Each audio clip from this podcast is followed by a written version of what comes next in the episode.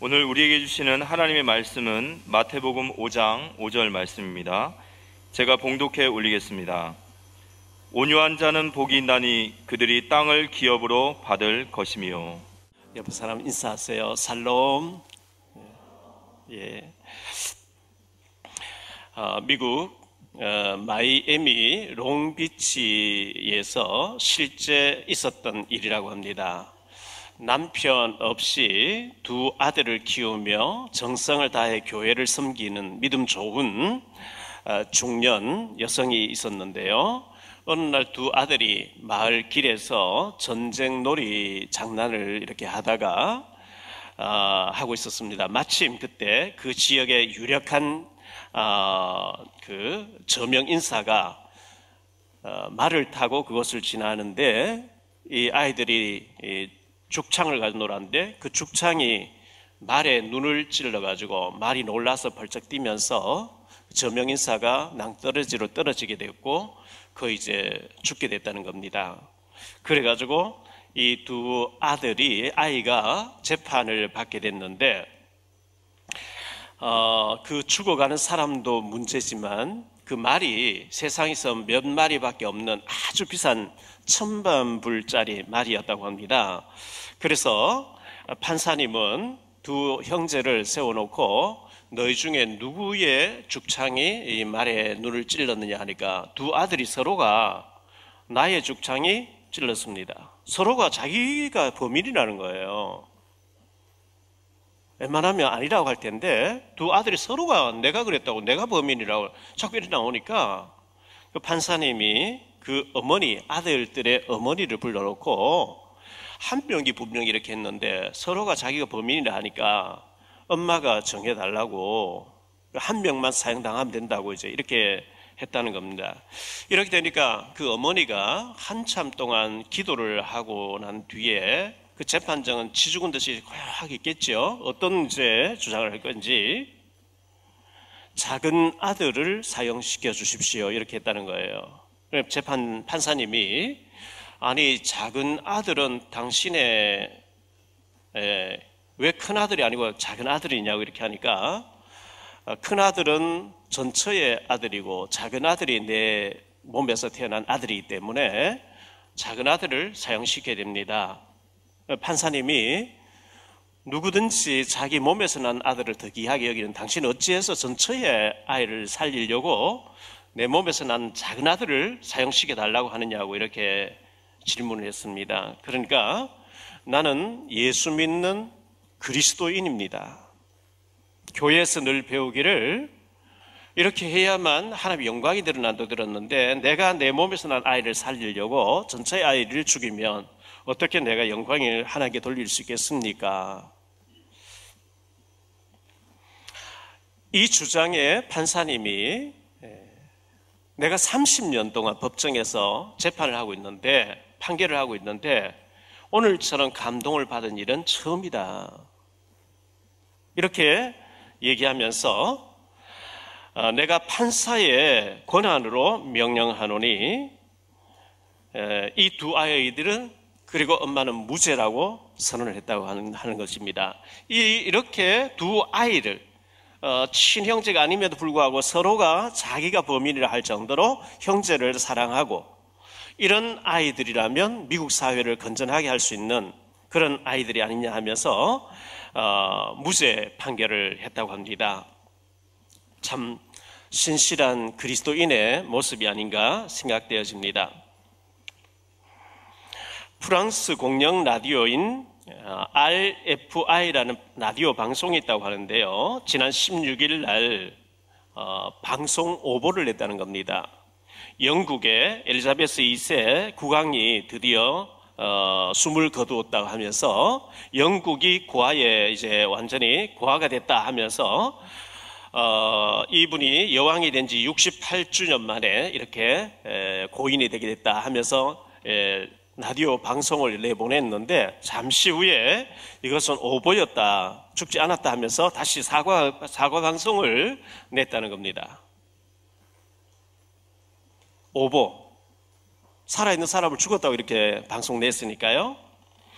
1888년 노벨의 형이었던 루, 루드비그 노벨, 루드비그 노벨이라고 하는 노벨의 형이 죽었는데 그 일간 신문 하나에서 어, 죽음의 왕, 파괴의 왕, 어, 노벨이 드디어 죽었다. 이렇게 신문이 냈다는 겁니다. 그 노벨이 살아 있는데 자기가 죽은 걸로, 형이 죽었는데 자기가 죽은 걸로 해서 파괴의 왕, 다이너마이트, 마이트, 파괴의 왕, 자기가 개발한 다이너마이트가 파괴하는 것에 대해서 군사용으로 써야 돼. 너무 마음이 아파서 안 그래도 마음이 편하지 않는데 자기가 죽었다고 하면서 파괴의 왕이라고 이렇게 신문 나는 걸 보면서 충격을 받은 거예요. 이래가지고 내가 전 재산을 다 내놓아서 선한 일에 쓰임받게 그게 노벨상이 되게 된 것입니다. 어느 날 우리도 아무개가 죽었다. 이 땅을 떠났다. 그렇게 되겠죠. 그럴 때 우리가 어, 어떤 발자취를 남기고 어떤 사람으로 평가될는지 우리가 우리 자신을 좀 돌아봐야 되겠습니다. 지난주 오후 예배 때 오셔서 간증해 주셨던 김현숙 장로님, 교회가 어려운 이제 부도나고 처분하고 다른 곳으로 가야 될 정도로 어려운 위기에 처했을 때 하나님의 사람이겠죠. 우리가 가만히 불구경하듯이 쓸 수 있겠냐? 모여서 기도하자. 한 사람의 부르짖으면서 기도하자. 이 기도의 바람 불기 시작한 거예요. 우리가 기도만 하고 있으면 되겠냐? 작게라도 실례를 해야 될 게 아니냐? 이래가지고 십시일반으로 헌신하고 헌신하고 헌신했는데 교회를 완전히 살리게 된 거죠. 같이 오신 임장로님하고 같이 가서 식사 대접을 하는 가운데 어, 이렇게 나도 다 드렸고 나도 이렇게 신용불량이 걸려 있습니다. 뭐 다 드리고 빚내서 드리고 못 갚으니 신용불량 걸리겠죠. 근데 우리 아들들이 이렇게 개업을 하게 됐고 이제 뭐 사업이 잘 된다고. 근데 그거 그거 상관없고 그리 아니 하실지라도 우리는 하나님 앞에 충성이기 때문에 아무 미련 없고 감사한 것밖에 없습니다. 감사한 거 있죠.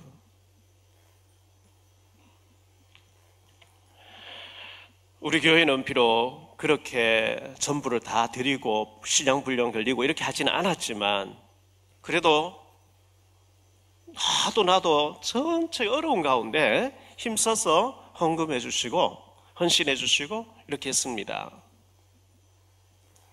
우리 탈북자 가운데 윤성 기사님이라든지 변전 가족들이 천만 원몇 차례 한 거 있죠. 어, 뭐 이렇게 말씀드려 죄송합니다만은 그 어려운 형편 속에 살면서 절대 본인은 얘기하지 말아달라 했는데 우리 방, 방전사님이 천만 원 들고 왔어요. 이거 뭔 돈이냐 하니까 어, 전세 보증금이었는데 좀 좁은 아파트 있다 넓은 데로 갔는데 보증금이었는데 용자를 천만 원 해준다고 하니까 어, 있던 돈 천만 원 이걸 드리는 걸로 이렇게 에, 딸, 딸하고 이렇게 의논을 했다고 정말 돌려주고 싶은데 믿음으로 하겠다면 어떻게 해요?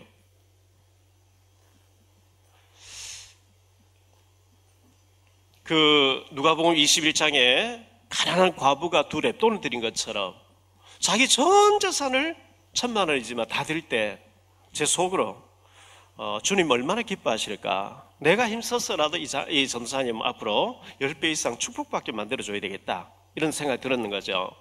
그러면 그렇게 드린 사람만 귀합니까? 아니요. 제가 한 번은 보니까요. 지나가면서 보니까 우리 천국 가신 권사님이 리어카에 폐지를 싣고 가시는 거예요. 여러분 길거리 폐지 싣고 다니시는 할머니도 보잖아요. 어느 날 100만 원 들고 오셨어요. 건축헌금이라고. 얼마나 귀한 돈이에요. 모두가 이렇게 힘써 주셔가지고 우리가 참 빚이 많았는데 지금 38억 정도로 남아 있습니다. 기적이죠. 수고해 주신 모든, 헌신해 주신 모든 분들에게 감사를 드리고 두고두고 하나님께 축복하시지 않겠나 이렇게 생각합니다. 프랑스 동남부 쪽에 있는 시골 마을 오트리브라고 하는 동네가 있다고 하는데요. 그곳에서 그곳에 가면 꿈의 궁전이라고 하는 아주 특이한 건물이 있다고 합니다. 어, 이 궁전을 만든 사람은 그 지역에서 우편 배달부로 근무하는 페르디낭 슈발이라는 사람이었는데 이 사람이 43살 때 그때는 뭐 아무것도 없이 걸어 다니면서 30km 걸어 다니면서 편지를 이렇게 전달했다는데요. 특이한 돌을 하나 발견한 거예요. 그래서 그걸 들고 집으로 왔는데 그 다음부터 돌을 수집하기 시작했어요. 돌도 수집해 오고 조개 껍질도 수집해 오고 계속 하면서 33년 동안 집을 짓기 시작한 거예요.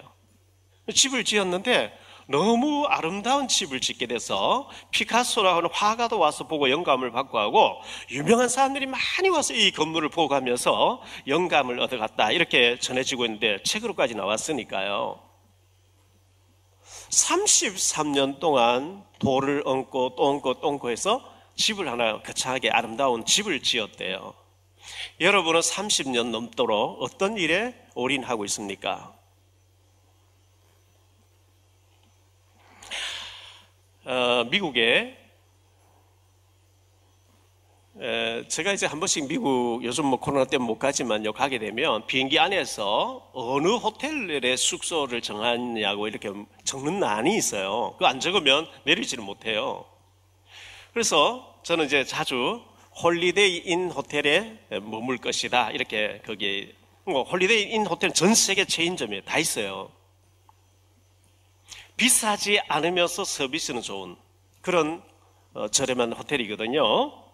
그런데 미국의 목재소에서 근무하고 있는 어, 사람이 있었는데 하루아침에 출근해 보니까 책상 위에 오늘부로 해고다 그만둬라 해고장이 책상 위에 놓여 있는 거예요. 황당하지 않겠어요? 한마디 의논 없이 출근했더니 오늘부로 그만둬라 해고라고 이렇게 책상 위에 예, 해고 통지서가 있었습니다. 얼마나 화가 나든지 이 사람이 옆에다가 어, 목재소를 재련소를 만들어서 보복해야 되겠다 이렇게 생각하는데 돈이 없어서 차릴 수가 없는 거예요. 그래서 있는 돈 끌고 가지고 집 나갔는데요. 몇 달 동안 방황하다가 돈을 다 쓰고 이제 완전히 빈털터리가 돼서 집에 들어왔습니다. 이 사람이 캐몬스 윌슨이라는 사람이었는데요. 집에 들어와서 여보, 나 아무리 생각해도 난 하는 것만 되는 게 없고 나 죽어야 되겠어. 나 자살할래. 너무 이제 절망되니까 이제 그런 얘기를 했겠죠. 그때 그 부인 되는 사람이 여보 당신이 한 가지는 하지 않았는 게 있지 않냐? 뭔데? 당신이 진지하게 하나님 앞에 엎드려서 기도하지 않았지 않냐? 당신 진짜 기도해 봤어? 기도 안 하는 거예요. 어, 그랬네. 오늘부터 당신과 내가 힘을 합해가지고 진짜 하나님 앞에 엎드려서 한번 기도해 보자고.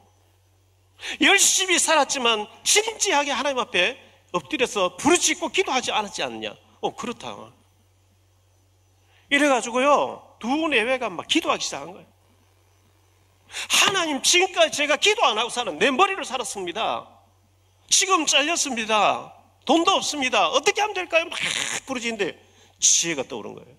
하나님이 이제 그 마음에 감동을 주는 거죠. 너 융자 받고 저 건물 하나 중단돼 있는 가서 사서 리모델링 해가지고 모텔 숙소를 만들어라. 이래가지고 숙소를 만든 거예요. 근데 하나님 축복하시니까 잘 되기 시작한 거예요. 이래가지고 1호점, 2호점, 3호점 전 세계 홀리데이 인 호텔이 알려지게 된 거예요. 그 호텔에 가면 전부 성경책을 제일 잘 보이는데 비치해놨어요. 왜? 본인이 기도에 응답받는 호텔이니까요. 여러분 진짜 어려울 때 하나님 앞에 엎드려서 부르짖고 기도하고 기도해서 응답받는 그 체험을 하셔야 됩니다. 진 짜 기도 안 해봤지 않냐? 당신이 머리를 쓰고 늘 연구와 고민하고 했지 진짜 하나님 앞에 엎드려서 심각하게 기도해 보는지 봤냐고 내가 같이 기도할 테니까 기도 한번 해보자고 거기서 잘리기를 잘했죠 안 잘렸으면 늘 목재소 재련소에서 먼지 나는 데서 나무 자르고 있었을 텐데 잘린 것이 홀리데이 인 호텔 전 세계 체인망을 갖게 되는 회장이 된 거예요 잘리기를 잘한 거 아닙니까?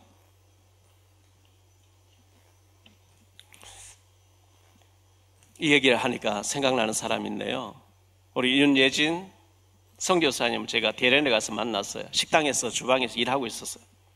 복음을 전했어요. 한국 왔어요. 조선족 그 사람을 집어넣어서 북한에 가서 내 아들, 딸 데려와라. 아들 먼저 왔는데 아빠가 딸을 안 내주는 거예요. 나까지 데려가면 주겠대. 근데 술 먹고 남편이 늘 뭐 안 좋게 했으니까 이혼된 상태니까 절대 남편 데려오지 말라. 남편이 왔는데요.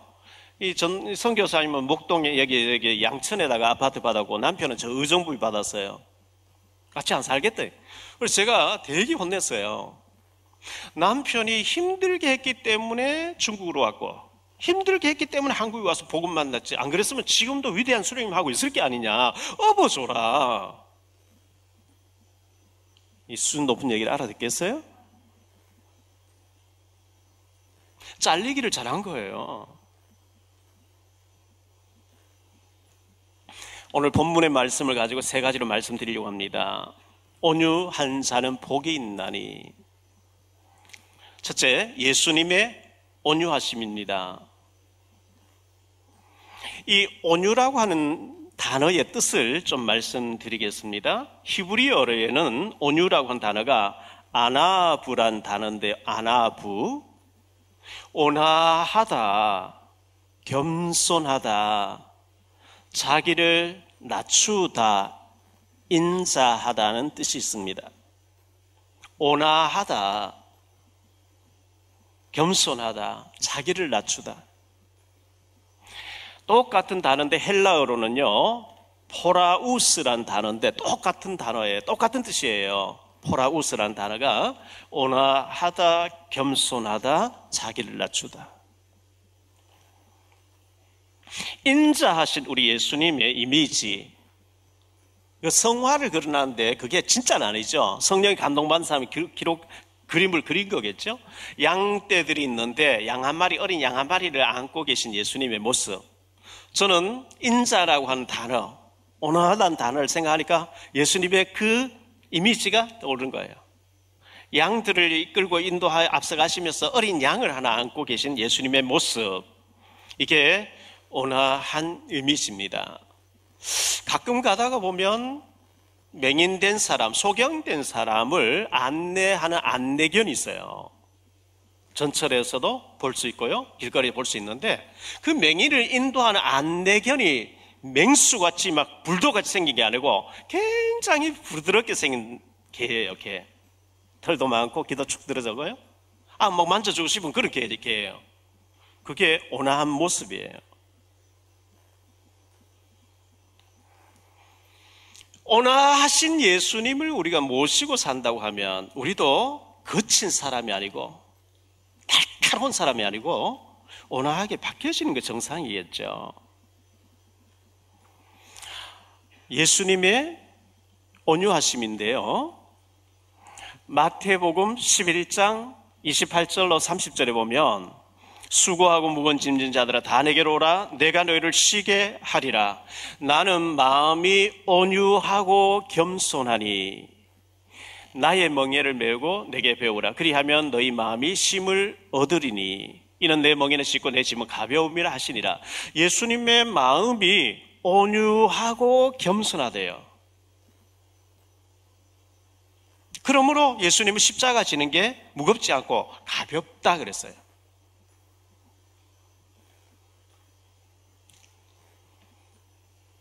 찬송가에 보면 예수 닮기 원합니다. 진심으로, 진심으로. 예수 닮기 원합니다. 진심으로. 그런데 잘 안 되어져요. 잘 되어지면 참 좋겠는데, 잘 안 되어져요. 내가 그리스도와 함께 십자가에 못 박혔나니 그런즉 이제 내가 산 것 아니요 잘 안 되어져요. 찬송은 부르는데 잘 안 되어져요.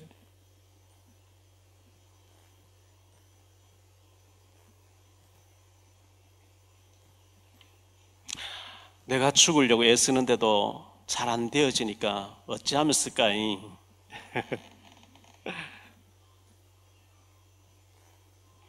디모데 후서 2장 25절 26절에 이 우리가 복음을 전하는데 거역하는 자들이 있어요. 거역하는 자를 온유함으로 훈계할지니 혹 하나님이 그들에게 회개함을 주사 진리를 알게 하실까 하며 그들로 깨어 마귀의 올무에서 벗어나 하나님께 사로잡힌 바 되어 그 뜻을 바를 따르게 하실까 함이라. 온유함으로 대해라. 거절하더라도 온유함으로 대해라. 시편 76편 9절에 보니까요. 곧 하나님이 땅의 모든 온유한 자를 구원하시려고 심판하러 일어나신 때로다. 이렇게 말씀하고 있습니다. 고린도전서 13장 4절 5절입니다. 사랑은 오래 참고 사랑은 온유하며 사랑은 온유하대요. 사랑은 오래 참고 사랑은 온유하며 시기하지 아니하며 사랑은 자랑하지 아니하며 교만하지 아니하며 무례히 행하지 아니하며 자기의 유익을 구하지 아니하며 성내지 아니하며 악한 것을 생각하지 아니하며 사랑은 온유하다는 거예요. 예수님 모신 자는 온유하다는 거예요. 갈라디아서 6장 1절입니다. 형제들아 사람이 만일 무슨 범죄한 일이 드러나거든 신령한 너희는 온유한 심령으로 그러한 자를 바로잡고 너 자신을 살펴보아 너도 시험을 받을까 두려워하라. 디도서 3장 2절입니다. 아무도 비방하지 말며 다투지 말며 관용하며 범사의 온유함을 모든 사람에게 나타낼 것을 기억하게 하라. 야고보서 1장 21절입니다. 그러므로 모든 더러운 것과 넘치는 악을 내버리고 너희 영혼을 능히 구원할 바 마음에 심어진 말씀을 온유함으로 받으라. 야고 3장 12, 13절입니다. 너희 중에 지혜와 총명이 있는 자가 누구냐? 그는 선행으로 말미암아 지혜의 온유함으로 그 행함을 보일지니라. 베드로전서 3장 4절입니다. 오직 마음에 숨은 사람을 온유하고 안정한 심령에 섞지 아니할 것으로 하라. 이는 하나님 앞에 값진 것이니라. 여러 군데서 너희 심령에 온유함이 있느냐? 온유함으로 대해라. 이렇게 말씀해 주고 있습니다. 그러면 온유한 자가 받을 복이 무엇입니까? 시편 37편 11절 말씀입니다. 그러나 온유한 자들은 땅을 차지하며 풍성한 화평으로 즐거워하리로다. 땅 주세요, 땅 주세요, 땅 주세요 할 게 아니고 온유해지면 땅이 따라온대요. 하나님 온유한 자는 땅을 차지하게 하시겠다. 꼭 땅만 되지, 땅만 땅이겠습니까? 우리의 건물이라든지 기술이라든지 어떤 그 전문성이라든지 이런 것이 땅을 살 수 있는 능력, 그게 온유한 자에게 주어지는 것이 아니겠습니까? 시편 25편 9절에 보니까요. 온유한 자를 정의로 지도하시며 온유한 자에게 그의 도를 가르치시리로다. 이렇게 말씀하고 있습니다. 크게 두 번째로요. 온유 모세의 온유함인데요. 모세의 온유함. 온유한 사람의 대표적인 인물이 모세입니다. 민수기 12장 1절로 10절에 보니까 이렇게 말씀하고 있습니다. 모세가 구스 여자를 취하였더니 그 구스 여자를 취하였으므로 미리안과 아론이 모세를 비방하니라. 그들이 이르되 여호와께서 모세와만 말씀하셨느냐 우리와도 말씀하지 아니하셨느냐 하매 여호와께서 이 말을 들으셨더라. 이 사람 모세는 온유함이 지면의 모든 사람보다 더 하더라. 여호와께서 갑자기 모세와 아론과 미리암에게 이르시되 너희 세 사람은 회막으로 나오라 하시니 그 세 사람이 나아가매 여호와께서 구름 기둥 가운데서 대로부터 강림하사 장막문에 서시고 아론과 미리암을 부르시는지라 그 두 사람이 나아가매 이르시되 내 말을 들으라. 너희 중에 선지자가 있으면 나 여호와가 환상으로 그 나를 그에게 알리기도 하고 꿈으로 그와 말하기도 하거니와 내 종 모세와는 그렇지 아니하니 그런데 온 집에 충성함이라. 그와는 내가 대면하여 명백히 말하고 은밀한 말로 하지 아니하며 그는 또 여호와의 형상을 보거늘 너희가 어찌하여 내 종 모세 비방하기를 두려워하지 아니하느냐? 여호와께서 그들을 향하여 진노하시고 떠나심에 구름이 장막 위에서 떠나갔고 미리암은 나병에 걸려 눈과 같더라. 아론이 미리암을 온적 나병에 걸렸는지라 이렇게 기록하고 있어요. 모세는 지면의 모든 사람, 이 땅의 모든 사람보다 온유함이 더 풍성했다.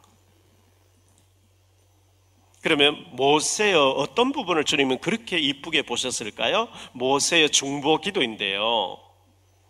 민수기 12장 13절에 보니까 모세가 여호와께 부르짖어 이르되 하나님이여 원하건대 그를 고쳐 주옵소서 고쳐 주옵소서 기도했는데 하나님이 미리암의 나병을 고쳐 주셨더라 이렇게 말씀하고 있습니다. 민수기 14장 11절로 20절입니다. 여호와께서 모세에게 이르시되 이 백성이 어느 때까지 나를 멸시하겠느냐 내가 그들 중에 많은 이적을 행하였으나 어느 때까지 나를 믿지 않겠느냐 내가 전염병을 그들을 쳐서 멸하고 네게 그들보다 크고 강한 나라를 이루게 하리라. 모세가 여호와께 여짜오되 애굽인 중에서 주의 능력으로 이 백성을 인도하여 내셨거늘 그리하시면 그들이 듣고 이 땅 거주민에게 전하리이다. 주 여호와께서 이 백성 중에 계심을 그들도 들었으니 곧 주 여호와께서 대면하여 보이시며 주의 구름이 그들 위에 섰으며 주께서 낮에는 구름 기둥 가운데 대해서 밤에는 불 기둥 가운데에서 그들 앞에 행하시는 것이니이다. 이제 주께서 이 백성을 하나같이 죽이시면 주의 명성을 들은 여러 나라가 말하기 말하여 이르기를 여호와가 이 백성에게 주기로 맹세한 땅에 인도할 능력이 없었으므로 광야에서 죽였다 하리이다. 이제 구하 없노니 이미 말씀하신 대로 주의 큰 권능을 나타내옵소서 이르시기를 여호와는 노하기를 더디하시며 인자가 많아 죄악과 허물을 사하시나 형벌 받을 자를 결단코 사하지 아니하시고 아버지의 죄악을 자식에서 갚아 3, 4대가 이르게 하리라 하셨나이다. 구하옵노니 주의 인자의 광대하심을 따라 이 백성의 죄악을 사하시되 애굽에서부터 지금까지 이 백성을 사하신 것 같이 사하시옵소서 여호와께서 이르시되 내가 내 말대로 사하노라. 가나안 땅 정탐하고 와서 못 간다는 거예요. 아니 하나님이라도 안 된다는 거예요. 하나님 죽여버리겠대요. 근데 하나님이 되고 나와놓고 하나님 죽여버리면 이 주변 사람 전부 우리를 주시하고 있는데 하나님이 가나안 땅까지 인도할 수 있는 능력이 없어서 죽였다 할 텐데 그리 하면 어떻게 되겠습니까? 사하여 주옵소서 하나님이 그 모세의 기도를 들으시고 용서하셨대요. 출애굽기 32장이 32절인데요. 모세가 40일 동안 말씀을 받고 있는데 밑에서는 금송아지 만들고 절하고만 난리 났어요. 모세가 금송아지를 완전히 가루로 만들어 버리고 난 뒤에 하나님 앞 기도합니다. 그러나 이제 그들의 죄를 사시옵소서 그렇지 아니하시오면 원하건대 주께서 기록하신 책에서 내 이름을 지워버려 주옵소서. 하나님 이들을 용서하시려고 차라리 나를 지옥 보내주세요. 이래 나오는 거예요. 얼마나 대단한 기도입니까? 하나님이 좋다. 내가 네 기도를 듣고 이들도 용서하겠다. 우리의 중보 기도를 통해서 하나님의 큰 역사가 있을 줄 믿으시기 바랍니다. 히브리서 13장 17절에 너희를 인도하는 자들에게 순종하고 복종하라. 그들은 너희 영혼을 위하여 경성하기를 자신들이 청산할 자인 것 같이 하느니라. 그들로 하여금 즐거움으로 이것을 하게 하고 근심으로 하게 하지 말라. 그렇지 않으면 너에게 유익이 없느니라. 우리들도 중보기도 해야 됩니다.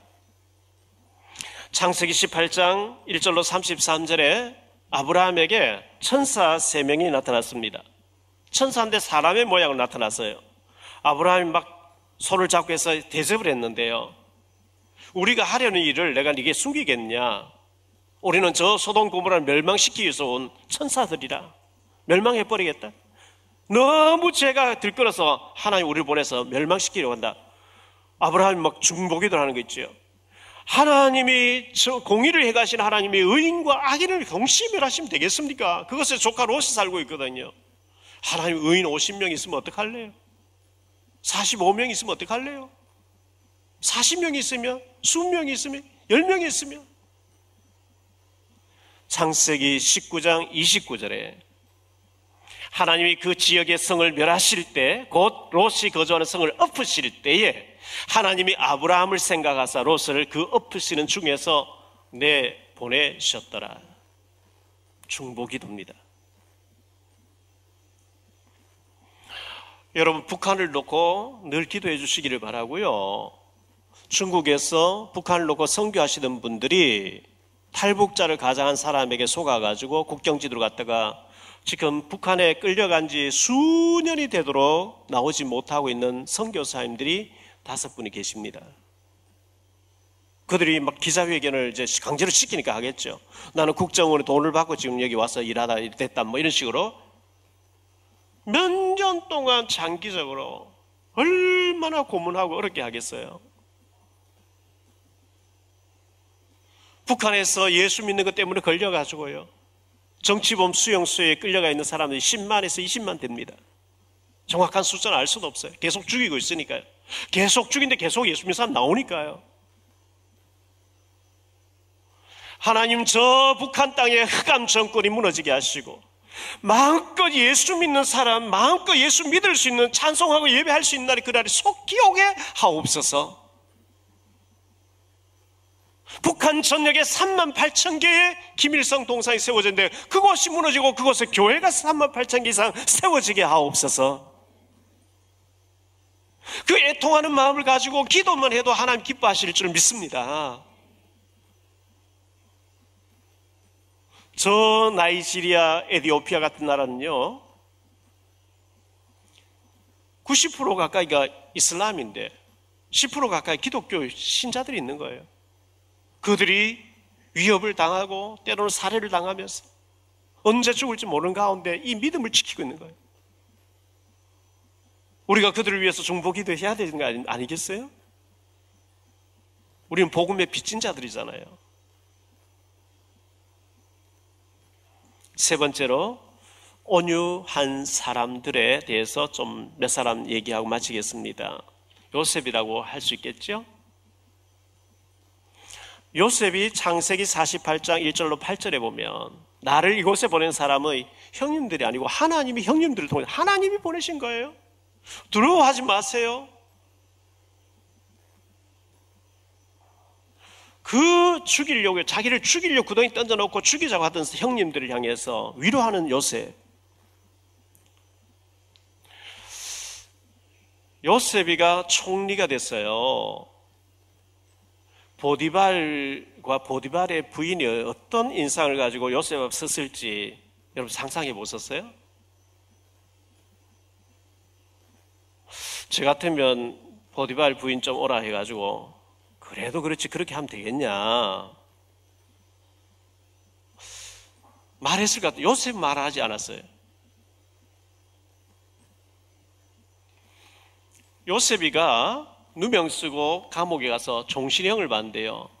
그 보디발이 막 얼마나 화를 냅니까? 내가 너에게 특별하게 은총을 베풀어서 너를 총무를 삼고 지배인을 삼고 내가 이게 다 맡겨놓는데 너가 이렇게 할 수 있냐? 아, 사실은 그게 아니고요. 뭐 이렇게 할 수 있는데 요셉은 입을 열지 않았어요. 대단한 인물이에요. 그러니까 그런 큰일 했겠죠. 다윗입니다. 다윗이 사울 왕을 피해서 저 엔게디 굴 속에 숨어 있는데 사울이 막 3천 명의 군대를 끌고 나와서 다윗을 찾다가 야 너희들 찾아봐 내 좀 쉬어야 되겠다. 굴, 굴 입구에 들어와서 굴에, 굴이 시원하니까요. 외투를 좀 벗고 잠을 자는 거예요. 다윗의 신하들이 단반에 저기 가서 명령만 하고 가서 창을 박아서 죽이될 테니까 하나의 원수를 붙여준 게 아니냐 다윗이 그렇게 하지 말라고 가서 옷걸음 왕의 옷에 옷걸음을 자르면서 마음에 찔렸대요.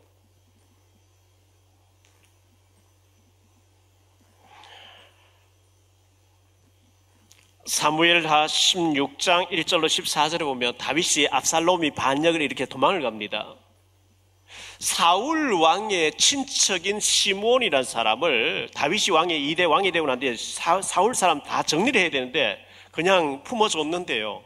어려움 당하니까 시몬이 막 시무이가 따라오면서 계속 돌 던지면서 비류한 놈, 나쁜 놈, 깡패 같은 막 욕을 하는 거예요. 다윗의 신하 요압이 아미, 아, 아마세가 저 죽은 개보다 못한 놈이 내 주 왕을 저주하다니 당장에 가서 목을 잘라오겠습니다. 그래 하지 말라 그럽니다. 내 몸에서 난 내 아들 도 나를 죽이려고 하는데 하물며 사울의 친척 시무이겠냐? 저게 하나님이 시켜서 하나님의 음성이 아니냐? 하나님이 시켜서 하는 거 얘기다. 참 다윗이 대단해요.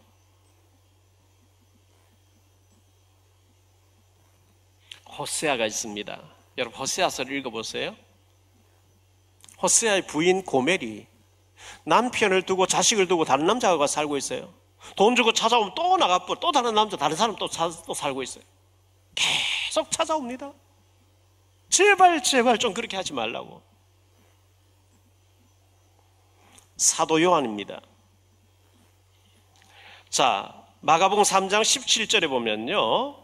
또 세베대의 아들 야고보와 야고보의 형제 요한이니 이 둘에게는 보아너게 곧 우레의 아들이라는 이름을 더하셨으며 보아너게 보아너게라고 하는 말의 뜻이 우레의 아들, 천둥의 아들, 번개의 아들이라고 하는 이름을 별명을 주님이 지어 주셨다고 했는데요. 그만큼 성격이 개팍했던 거예요. 누가복음 9장 51절로 56절에 보면 예수님이 사마리아를 좀 들렸다가 예루살렘을 가시려고 하는데 예수님이 사마리 좀 들리자 하니까 그 문 지키고 있는 성문에 지키고 있는 사람들이 못 들어온다는 거예요. 사마리에 들어와서 오래 있으면 몰라도 그냥 스쳤다가 갈 것 같으면 오지 마라. 이렇게 거절하니까요.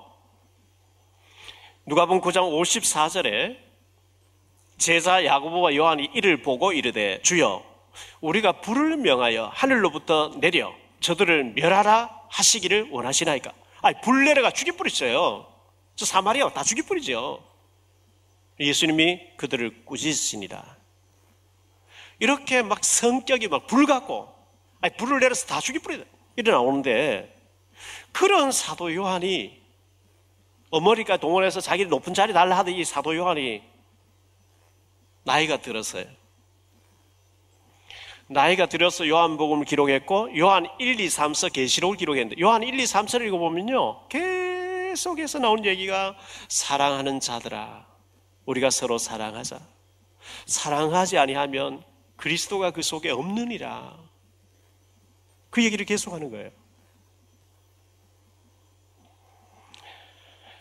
요한 1서 4장 7절 8절입니다.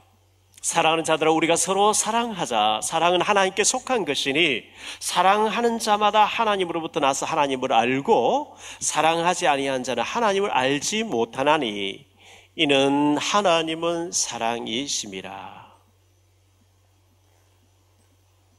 사도 바울입니다. 고린도 후서 11장 30절에요. 내가 부득불 자랑할진데 내가 약한 것을 자랑하리라. 사도 바울은 자랑할 것이 너무 많은 사람이에요. 대단한 인물이에요. 나면서부터 로마 시민권자, 어마어마한 사람인데 나의 약한 것만 자랑하겠다. 대단한 인물이죠. 빌립보 3장 3절입니다. 하나님의 성령으로 봉사하며 그리스도 예수로 자랑하고 육체를 신뢰하지 아니하는 우리가 곧 할례파라. 그리스도 예수만 자랑하겠다는 거죠. 사도행전 16장 19절로 40절에 빌립보 감옥에 갇히게 됐는데요. 바울은 로마 시민과 딱 보이면 맞을 일도 없고 감옥 갈 일도 없어요. 안 보이주고 맞고 착고에 채워서 밤새도록 너무 몸이 쑤시 아플 텐데 거기서 감사하고 기도하고 찬양할 때 옥문이 달려 간수장이 회개하는 역사가 일어나게 되지요.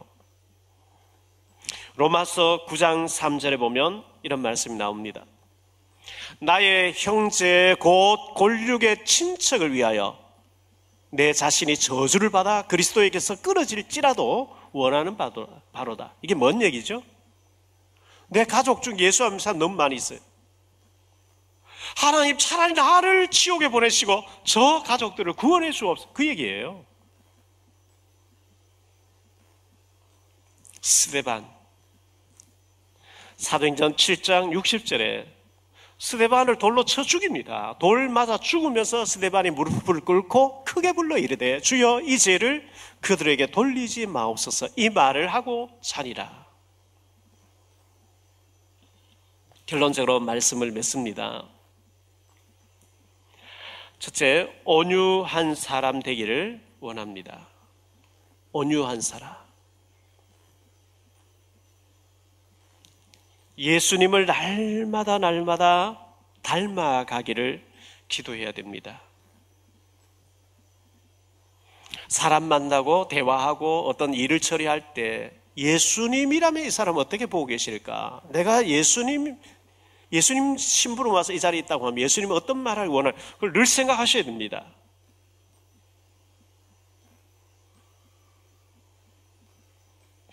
아, 저 사람 내가 아는 사람인데 오래동안 아는데 너무 많이 변했네 이렇게 느껴져야 됩니다.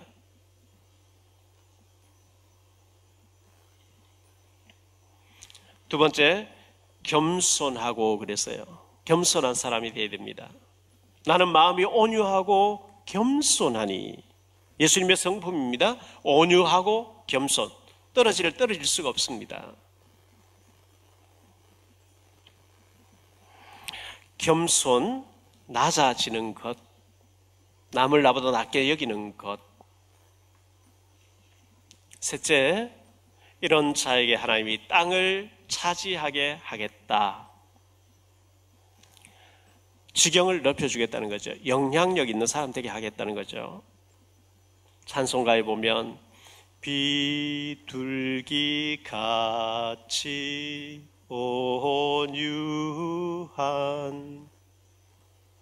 은혜의 성령 오셔서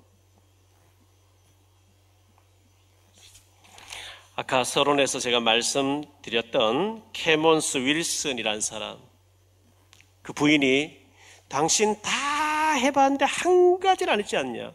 진지하게 하나님 앞에 엎드려서 기도해 보지는 않았지 않느냐 여러분 어떤 문제를 가지고 오늘 교회 오셨습니까? 건강 문제, 가족 문제, 경제 문제, 여러 가지 사업 문제를 가지고 왔습니까? 다 해봤지만 하나님 앞에 진짜 무릎 꿇고 진지하게 기도하는 시간을 가져보셨습니까?